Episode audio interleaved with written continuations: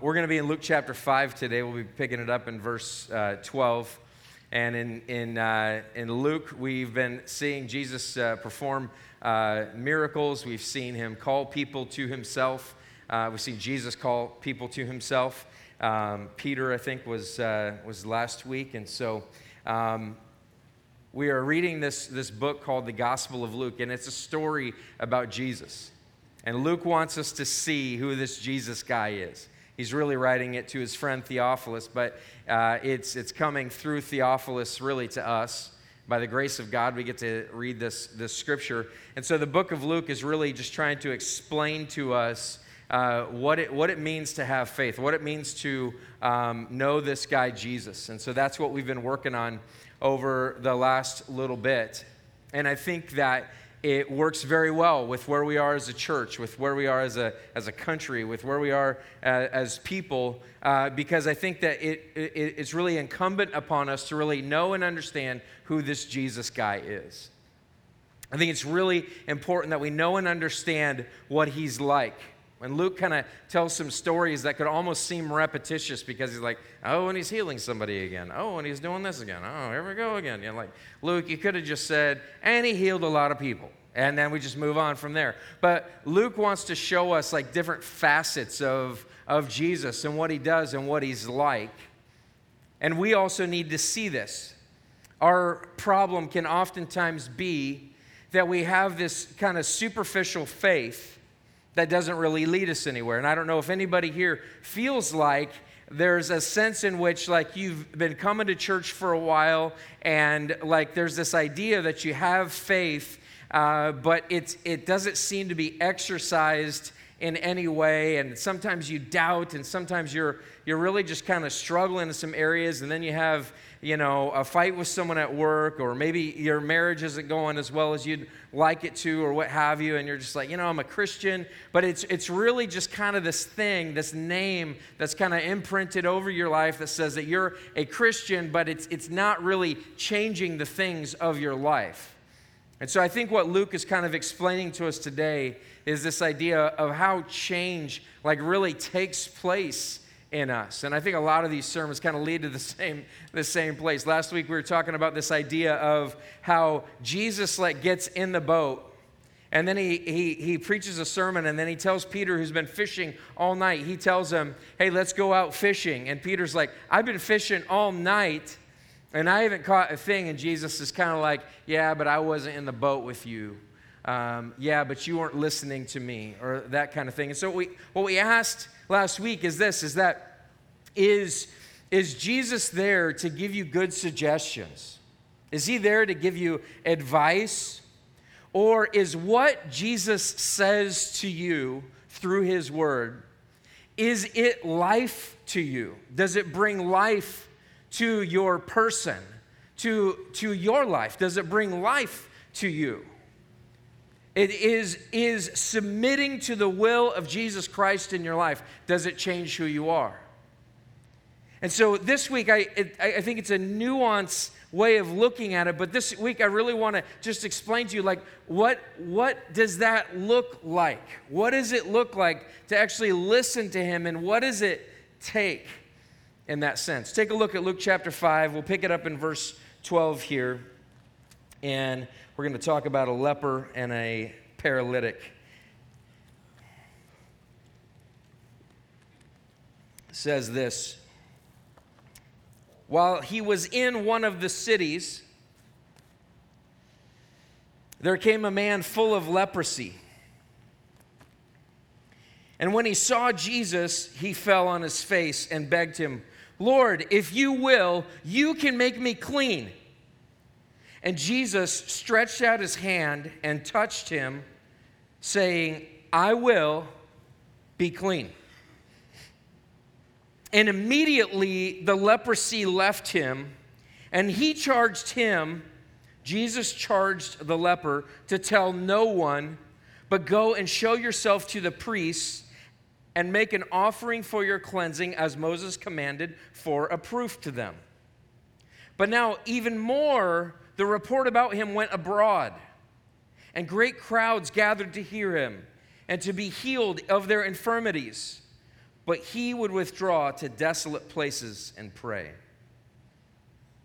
On one of those days, as he was teaching, Pharisees and teachers of the law were sitting there, who had come from every village of Galilee and Judea and from Jerusalem. And the power of the Lord was with Jesus to heal. And behold, some men were bringing on a bed a man who was paralyzed, and they were seeking to bring him in and lay him before Jesus. But finding no way to bring him in because of the crowd, they went up on the roof and let him down with his bed through the tiles into the midst before Jesus. And when he saw their faith, he said, Man, your sins are forgiven you. And the scribes and the Pharisees began to question, saying, Who is this who speaks blasphemies? Who can forgive sins but God alone? When Jesus perceived their thoughts, he answered them, Why do you question in your hearts? Which is easier to say, Your sins are forgiven you, or to say, Rise and walk? Just think about that for a second. What's easier? To say, Your sins are forgiven, or to say to somebody, is paralyzed, get up, you're healed. And so, but that you may know that the Son of Man has authority on earth to forgive sins, he said to the man who is paralyzed, I say to you, rise, pick up your bed, and go home. And immediately he rose up before them and picked up what, had been ly- what he had been lying on and went home, glorifying God, and amazement seized them all, and they glorified God and were filled with awe, saying, We have seen extraordinary things today. Now, what we see in this passage are some really interesting uh, facets of, of who Jesus is, yes. We've seen him heal before a little bit in, in Luke. We've seen a, a, little bit of this stuff, but we've kind of been introduced to a, a new facet, which is Jesus just kind of speaking out the reality that, like, I save people from their sins. And so that's something that's new today. But as I'm reading this passage, one of the things that I'm really seeing here is that I see these, uh, these two guys, and really there's, there's five guys total with the paralytic because they let him down through the roof. And we know from Mark chapter 2 that there were four men who were helping the paralytic. But there's two main guys who have, who have this kind of faith. They have this faith, and the, the faith is kind of overwhelming in a sense. It's overwhelming because they overcome great odds to then come up and see Jesus and have an interaction with him if you were to look at the, uh, the leper here for just a moment. It says this While he was in one of the cities, there came a man full of leprosy. So this guy has leprosy that is not just a, a small patch of this you know, rotting skin disease. It's also called Hansen's disease, which has nothing, nothing to do with the boy band years ago, but uh, it's Hansen's disease. Uh, but he has leprosy, and it's not just a little spot here, like a little bit of, you know, like itchy stuff or something like that, but from head to toe. From head to toe, this man has leprosy. And if you know anything about leprosy from biblical times, what you would know is this is that when somebody got leprosy, uh, during biblical times, especially during Old Testament history and things like that, these people were ostracized in order to keep the rest of the community safe. And it was thought to be contagious. People say today that it's not contagious, but it was thought to be contagious at that time. It may not have been leprosy, uh, the, the disease that we know today as Hansen's disease. We're not entirely sure. But the truth is, is that these people were ostracized. They were ostracized so much that they had to live outside of the city. They had to tear their clothes. They had to wear their hair unkempt just so they could be seen, uh, you know, just perfectly well. So that when they came into uh, the city, people would know. And they had to come into the city shouting, unclean, unclean, unclean. So here's a person that knows full well that they are not liked in society. And even among their family. They're, they are people who have not been uh, cared for very much. I mean, they could get them sick. I mean, who knows if, if, if this is a man who has kids and he hasn't been able to touch his kids, he hasn't been able to hold them, he hasn't been able to uh, hug his wife. He hasn't been around friends and brothers and shake hands. He hasn't been able to touch anybody except a fellow leper. Here is a guy that knows that he is completely and totally outside of society. He is a guy who's been ostracized. No one has touched him for years. Can you imagine what that might feel like to be in that kind of a position as a person, to have never had any type of physical touch? To have never been uh, really spoken to with any kind of grace or mercy or anything, just a get away from me, get away from me, get away. I don't want to be around you. But what happens here is something that's amazing. It says this, and when he saw Jesus, he fell on his face and begged him, Lord, if you will, you can make me clean. Now look at what he says there. He runs, and who knows? I mean, the verses here are talking about how Jesus has a crowd around him, and Jesus has a crowd around him, and Jesus has a crowd around him. And so here he is, he's running through the crowd, and he must be saying, Unclean, unclean, unclean, beelining it for Jesus it says in one of the other gospel passages, I can't remember which one, Matthew or, or Mark, but one of the other gospel passages say he's Jesus is teaching in, in, Capernaum, and as he's coming down the mountain um, after he has taught, this is when he meets up with this leper.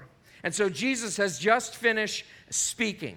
Now, no doubt there's people who are trying to get a moment with them. I don't know if you've ever been to a concert or to some type of a, an event or something like that, but people want to get to know the speaker, something that touched their life. They healed them, whatever it was. They want to talk to Jesus. And here comes the unclean man. He's saying, Jesus, Jesus, unclean, unclean. And it's like the, the waters are being parted. People are like, whoa, get away and he comes up and he falls down. And the words there make it sound like he, he did a full on prostrate on the ground, head to the ground, touching the earth, begging Jesus, saying, Jesus, it's not that I'm wondering if you can heal me. It's that you can heal me. And the only separation between me being healed and me not being healed is you simply willing to do so. You simply deciding that you're going to heal me. Now, what's amazing about this, and what we've seen on several occasions, is that Jesus controls all things. Jesus is in control of a fever. Jesus is in control of the demons. Jesus is in control of the fish of the sea.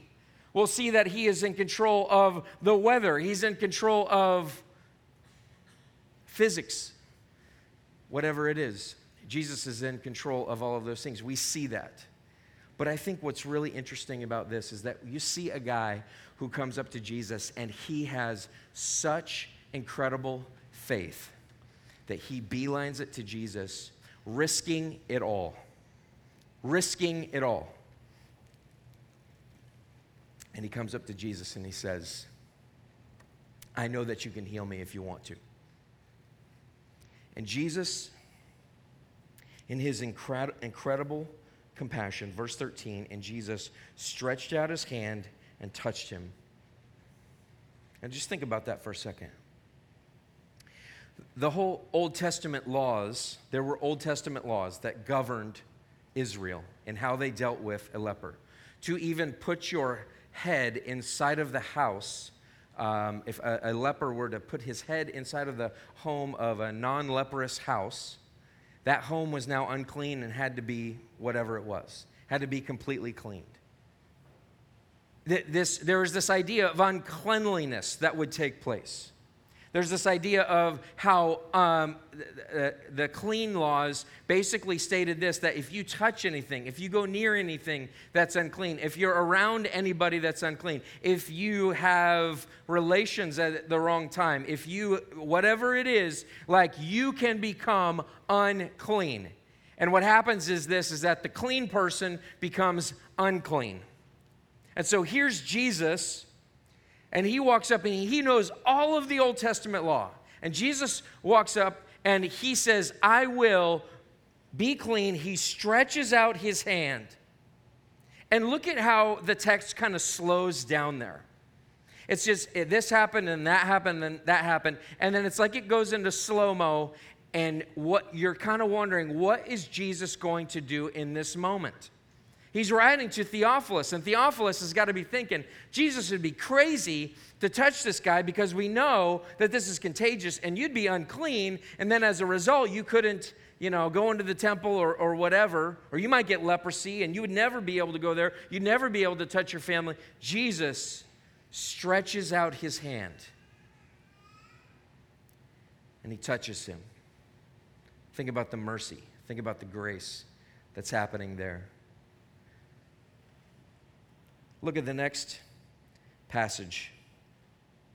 It says on verse 17, on one of those days he was teaching. Pharisees and teachers of the law were sitting there. So the Pharisees and the teachers of the law um, had come, it says, going on a little further here, from every village of Galilee, Judea, and from Jerusalem. So word about this Jesus guy has gotten out. And there's these religious people, very religious people. They're all about things happening according to what they believe the way that they should happen. They're teachers of the law. They're like Christian lawyers. They know the law inside and out. And so they can kind of correct people. They can kind of be uh, neat nicks about all kinds of theological details and whether they're following the rules or not.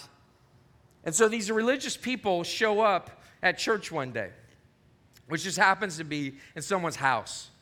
And Jesus is in this house and he's sitting down. And these Pharisees and these teachers of the law, as being, uh, you know, kind of uppity citizens during that time, they would probably have been sitting in a chair or something like that, but they were in a comfortable position. But everybody else is just jam packed in there. Like, there's, this is like a Bible study uh, that is you know, that's on crack. I mean, like, it, it's a crazy Bible study. That's a terrible description of a good Bible study, but uh, it's, it's an amazing Bible study. And Jesus is sitting there, the Word incarnate. He's sitting there and he's laying out the scriptures and he's giving the Word of God as it says.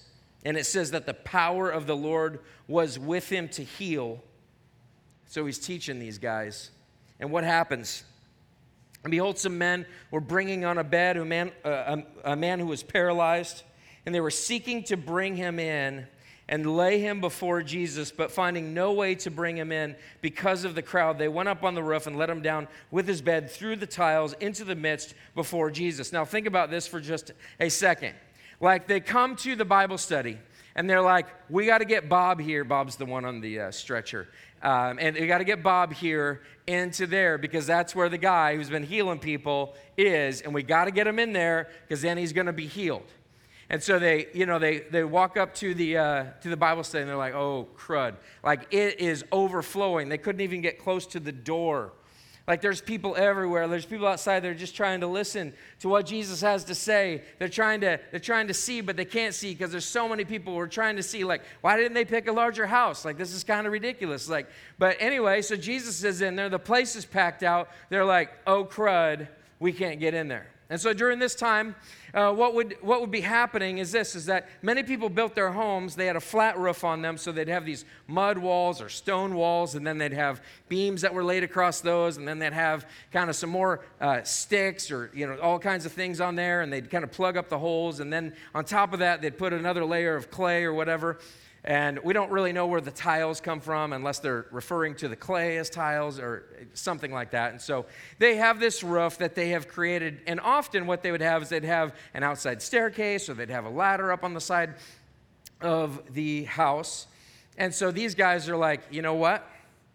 Let's go on up to the top here. Let's get on up to the top of this roof. And so they, they scurry up to the top there. They've got the guy there and they're like, dude, there's only one thing to do. Like, and I don't think I would have thought of this. Like, we got to put a hole in the roof. Like it's just it's just like that. And I don't know what they had. If they had like a ancient sawzall or something like that. If they're just like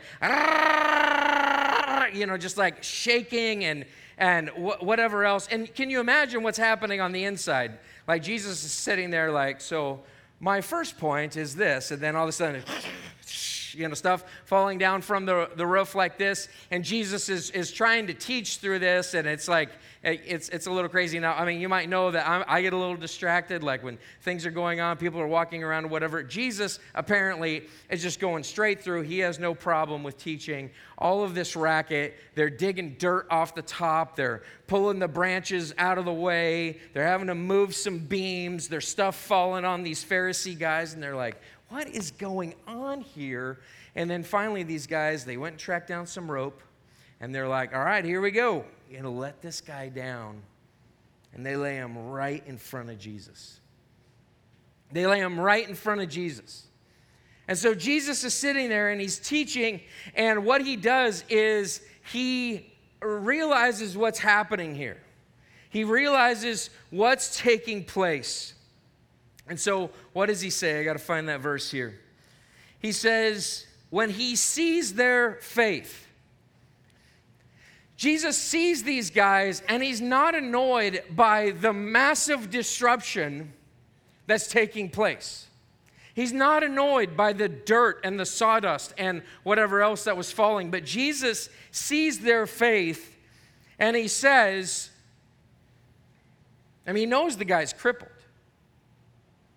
He says, Man, your sins are forgiven. And I'm sure the guy who's a paralytic is like,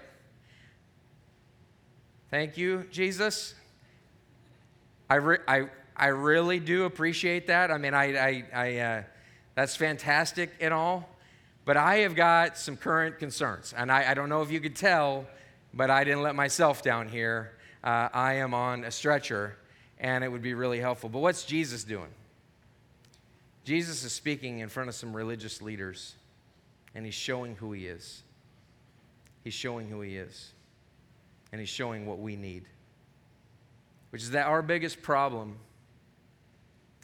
isn't that we have current issues in our life, whether it be physical or mental or emotional or financial or whatever, whatever else we can think of. Our biggest problem in life is that we have sin. Our biggest problem in life is that we're alienated from our relationship with God. And I think there's another part too here for this, which I like to think of Jesus in this way, and that is that he has these jokers that are sitting in front of him, these really churchy people, and he just wants to do something just to get under their skin a little bit, you know, I think. And he, so he says, Your sins are forgiven. And then he just kind of sits back and just kind of goes, What are they going to think about that? Oh, this is going to be so great. And they're like, Who did this guy think he is? Like, this is blasphemy. Who does this guy think that he is?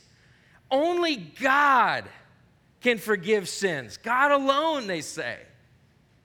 So, what do they recognize? They recognize something, and that is that Jesus is acting like God because he is saying that your sins are forgiven.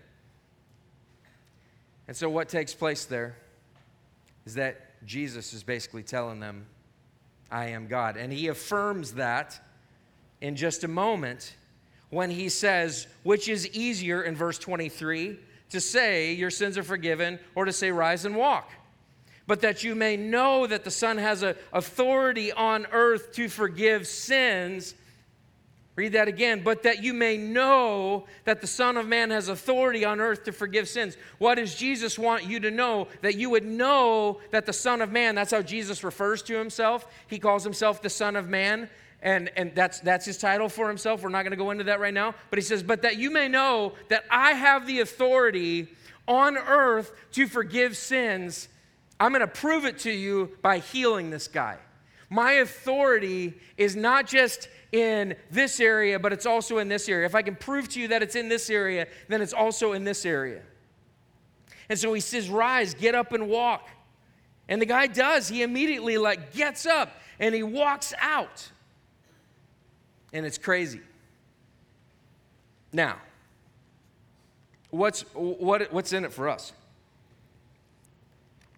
Because you can look at that and you can just go, man, that's a great story. Jesus has the authority to forgive sins. That's awesome.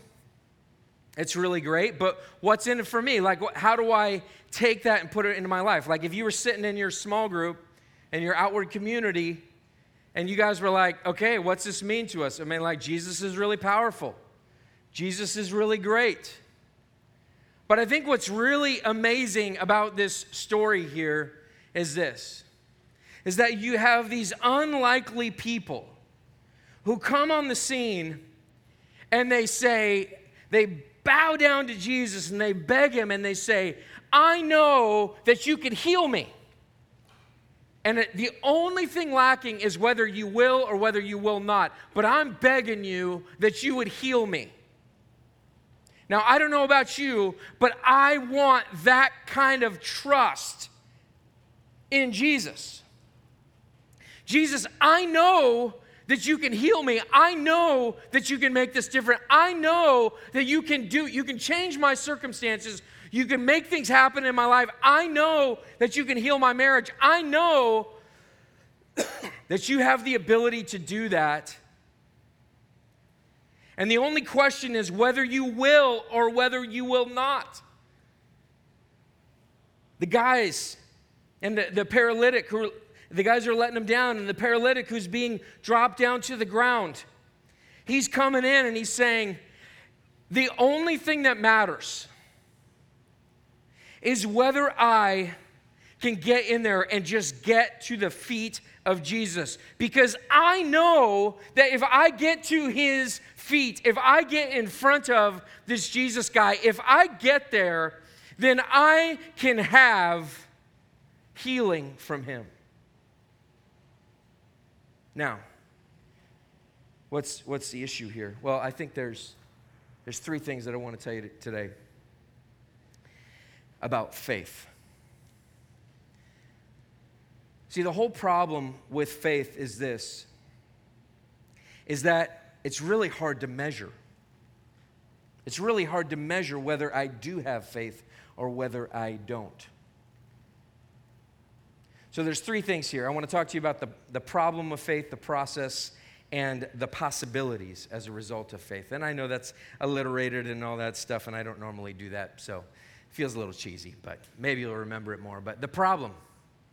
What's the first problem that we have with, uh, with faith? The first problem that we have is that we believe that somehow faith is confined to the beginning of the Christian life. We think that I had faith at one point. And by that we mean I believed a series of facts about the person Jesus Christ. Someone told them to me, perhaps at church, at a camp meeting, on a mission trip, on the street, a family member, something like that. I believed a series of facts and so, therefore, I have faith in Jesus Christ. And so the problem is this is that we, we try to work up this idea of faith. And we, we think about, I've got to have faith. Don't think about that song. Gotta have faith, the faith, the faith. Don't think about that right now. The problem is we can we keep thinking like that song. We start thinking, I just need to focus on the idea that I need to have faith, and I need to have faith, and I need to trust, and why don't I trust? And we get into all kinds of issues and and problems, and we say, why am I not trusting? God? Why am I not trusting in Jesus Christ? And so we try to focus on it. We try to focus on it. We try to focus on it. But it's, it's nebulous, it's elusive. And then Hebrews 11 6 says, and without faith, it's impossible to please God. It is impossible to actually go after God and to seek Him unless I have faith. But the truth is, is that when I look at my life, I don't feel like I'm growing. I don't feel like I'm adding to my faith more and more virtues. And the truth is is that when I look at my life, when I look at my relationships, when I look at my marriage, I'm not sure that I'm getting better. Like if you really looked at your life, if you really accurately took an assessment, like when we ask you to be to renew your membership, which we do every year, We ask you to walk through the idea of knowing the story of Jesus, loving his people, living according to his rule, meaning submitting to him. We, we talk about how we give and we serve and we speak. We say, We want you to walk through your life and say, Am I working well with this? Am I walking in truth? Am I hearing the word of God? Am I loving his people? And the truth is that many of us seem to be lacking on a regular basis. Without faith, it's impossible to please God. But the truth is, is that we made a profession of faith perhaps at some point, or maybe we've never made a profession of faith. Maybe we've never, we've never been able to get to a point where we say, I believe. Some of us have never been able to get to that point. I, I, I just, I can't get to the point where I can believe. And it's like a credit card that hasn't been activated yet. It's like, I don't know the stinking 1 800 number. I don't know how to call it in and say, okay, let's do this, that kind of thing. It's just like I can't get myself over the edge. See, the problem of faith is that it's elusive.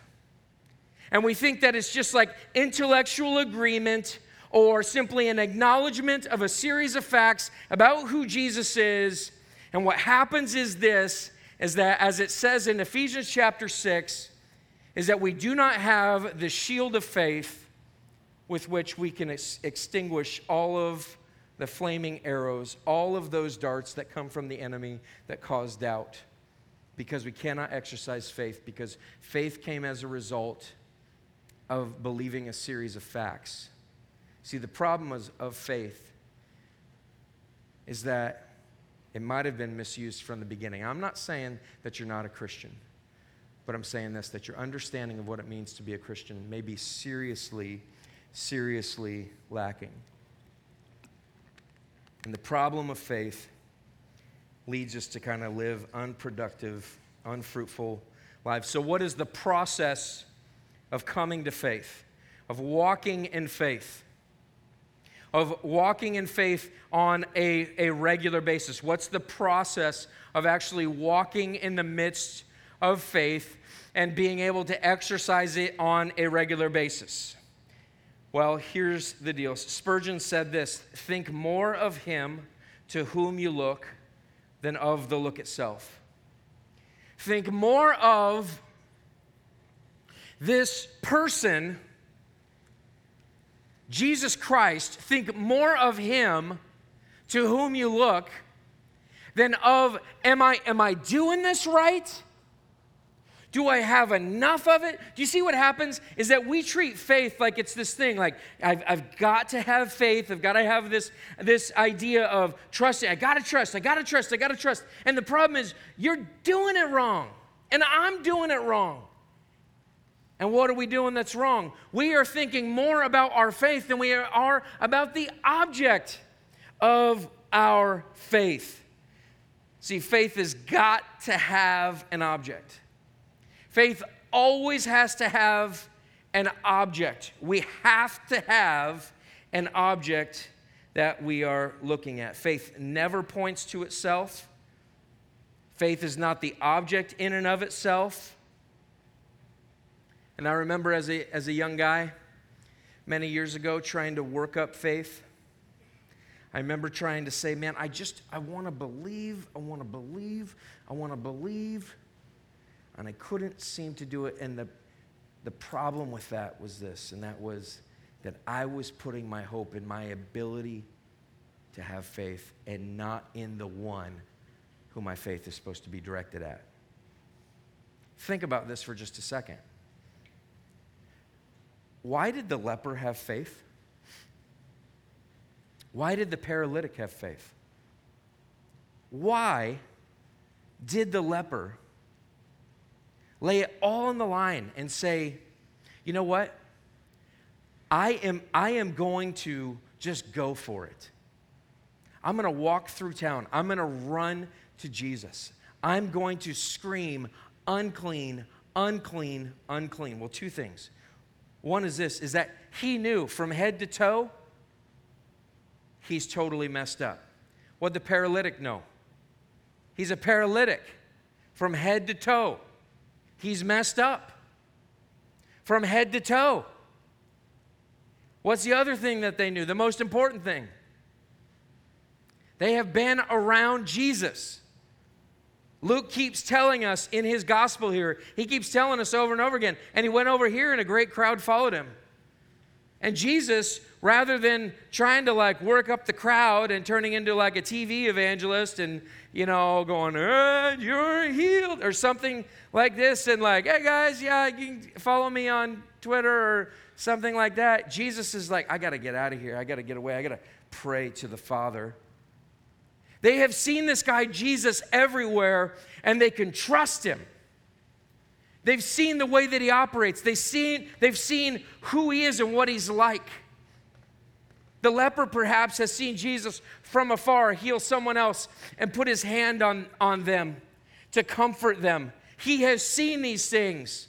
The paralytic has heard these things. What, what do they have that we don't have? They have experiential knowledge of Jesus.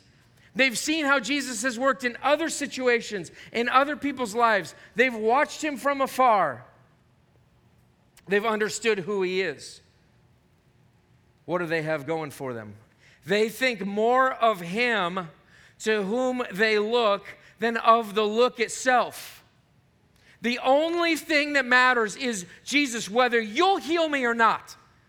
That's the only thing. It's not whether you can, it's I know what you can do. I've seen it. The crowds have seen it. Everybody's seen it. And we know that you can do this. This is what they have. And so, you can try the power of positive thinking. There's all there are various schools of thought lately, a few years ago, it was the, the secret, which is this idea of, I'm probably gonna get this wrong, but this idea of like it, you have to imagine it in order to see good things happen in your life. Imagine good things, and good things will come to you. Or do good things to other people, karma, and good things will come back to you. That kind of a thing. It is working up the idea of I, if I have this power of positive thinking, then good things will happen to me. But the scriptures don't teach this. The scriptures don't say, hey, if you're a full blown leper, don't think of yourself as a leper. Think of yourself as someone else. The scriptures say this you're a full blown leper. Just come to the reality that you are completely messed up. You're a full blown paralytic and you don't have what it takes to get to Jesus. You got to have faith in Him and you got to have friends that are leading you to Jesus. It's not about positive thinking. It's not about anything. It is about this God. Psalm 46, chapter, verse 1 God is our refuge and strength, a very present help in trouble. Therefore, we will not fear, through, though the earth gives way, though the mountains be moved into the heart of the sea, though its waters roar and foam, though the mountains tremble, tremble at its swelling. God is our refuge. I can run to Him. I see it in Jesus. It's not about me, and what I can do. It's not about the volume of my faith, it is about the person whom I am following. It is about that person, Jesus. But you know what happens in our lives here? Satan has these flaming darts that come at us. Why don't we act like this? Why does this process get short circuited? And it's basically because we constantly have these problems that pop up in our lives that keep us from just saying, you know, this isn't about Jesus, this is about my, my personal life. In fact, uh, Chuck Swindoll, if I can find this quote here, where did I put it? Oh, yes. Just a list of things. Doubts, defeating thoughts, discouragement, depression, fears, subtle curiosity, imaginations and exaggerations, hopelessness, guilt, shame, confusion overly concerned about other people's reaction, greed, lust, pride, presumption, unrealistic expectations, mental anguish, suspicions, and simply just not trusting. The darts from the enemy that come at us. See, our faith, it doesn't just affect our relationship with Jesus. What the scriptures teach us is that when I become a new man in Christ, when He touches me, and instead of my filthiness, my lack of cleanness coming to Him, He gives me His holiness. He gives me righteousness. It's called imputed righteousness. He gives me what He has. Instead of, instead of it the, the other way around in that sense, even though that does happen. Jesus gives me his holiness. Now, I am holy before God, even though as I operate in this life, I do not do everything right or correct. And so what happens is this from this from this list here that doubts sneak their way in and defeating thoughts. And what we what we say is this, I got to stop doubting.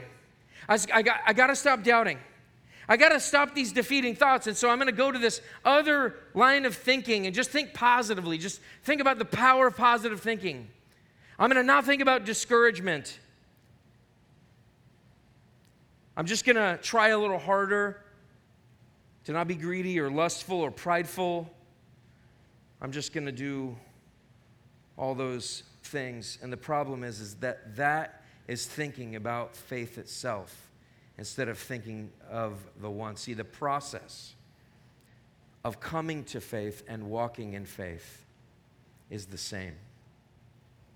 The process of coming to faith and walking in faith is to think more of Him to whom you look than of the look itself. To look at God as your refuge, to look at Him as the one who can change the things in your life. When you have sin in your life, when you have a marriage that's falling apart, when you have desires that you don't know what to do with, when you have, when you have what it ultimately comes down to is it comes down to a lack of faith in Jesus Christ.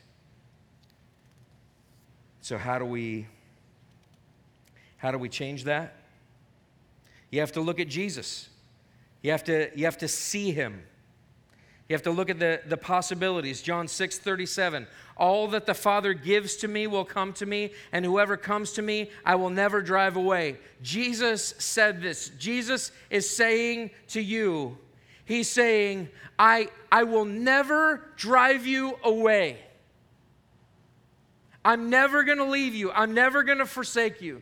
See, some of you, your dad left, or your mom left, or your spouse left you and you walk through life with fear that someone else is going to leave me, someone else is going to walk away, and you respond out of that hurt in your life. And the truth is this is that the one relationship that matters the most is that if you have security in Christ, and the security is this that Jesus, as the one who loves you the most and the best, will never cast you out. He didn't cast out the leper, he didn't cast out the paralytic. He takes you whole. He takes you as you are, and He gives you His cleanness. He cleans you. John 1:12 Yet to all who received him to those who believed in his name he gave the right to become children of God. So what happens when you believe that? Well there's the possibilities of faith. What are the, what are the possibilities that happen? The possibilities are this. Again, John 1:12, we become children of God. We become people who do not perish but have eternal life. John 3:16. We become people who are not condemned. We become people that have this incredible trusted friend in Jesus Christ. John 6 37. Oh, actually, I already said that. John 7 37. On the last and greatest day of the feast, Jesus stood and said in a loud voice, If anyone is thirsty, let him come to me and drink. Matthew 11, 28 through 30. Come to me, all who are weary and burdened, and I will give you rest. Take my yoke upon you and learn from me, for I am gentle and humble in heart, and you'll find rest for your souls. For my yoke is easy and my burden is light. Get to know Jesus. What are the possibilities that happen when you get to know Jesus? It's that you have rest, that you have peace with God and do you know what happens as a result? The doubts begin to fade because you know the person, Jesus Christ. Why did the leper run to Jesus? Why did the paralytic go through all of that work to get to Jesus? Because they knew him, they'd seen him, they'd experienced him. Do you know him? Have you seen him? Have you experienced him? Have you looked in the Word, the Bible? Have you read the Bible? Are you listening to the Word of God teaching you about Jesus? Or are you listening to what someone else has said about Jesus? Are you processing what is being said to you? The possibilities are endless because of this. When you know the person, Jesus Christ, and you see what he's like, you're going to run to him. You're going to beg him for his healing. And he's going to answer. I'm not going to promise you that he's going to answer in the way that you want him to, but he answers one way or the other. He answers. When you seek him, when you know him, it says in Revelation 3:20, Jesus says, "Here I am. I stand at the door and knock. If anyone hears my voice and opens the door, I will come in and eat with him and he with me." And what's that saying? It's saying this Jesus is not waiting for you. That's to Christian people. Jesus is standing at the door. He's at the door of your heart and he is knocking. And he is knocking and he is knocking and he's saying, "I want to come in and I want to have relationship with you." I'm not this overbearing God that just wants to condemn you. I'm giving you the opportunity for life. I'm standing at the door and I'm knocking, and won't you let me in? And why don't we let him in? It's because we don't know him. He's a stranger at the door because we don't know him. So the possibilities are endless. The possibilities are this that your marriage might be healed. The possibilities are that you may not find your true value and your true worth in your finances or the house that you have or how much you work because Jesus is the one that you look to as your Savior. Your faith is in Him and it's not in all of these other things.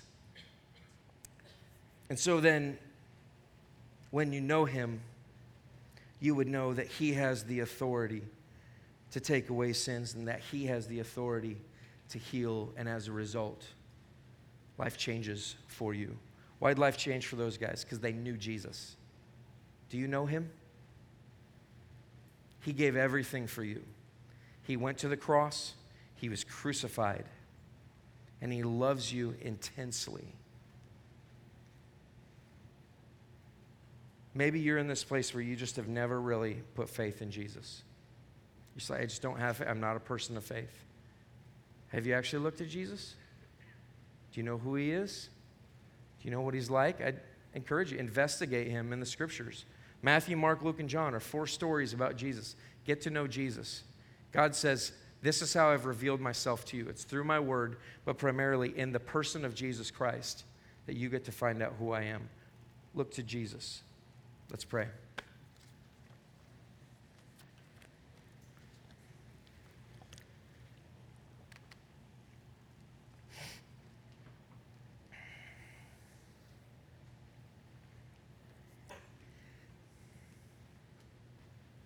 Lord, I believe, I believe that there's uh, many of us in here that uh, struggle with the idea of faith. Like there was a, an assertion of faith at some point in our life, but Lord, that idea of faith is not driving us to who Jesus is, uh, to who you are on a regular basis.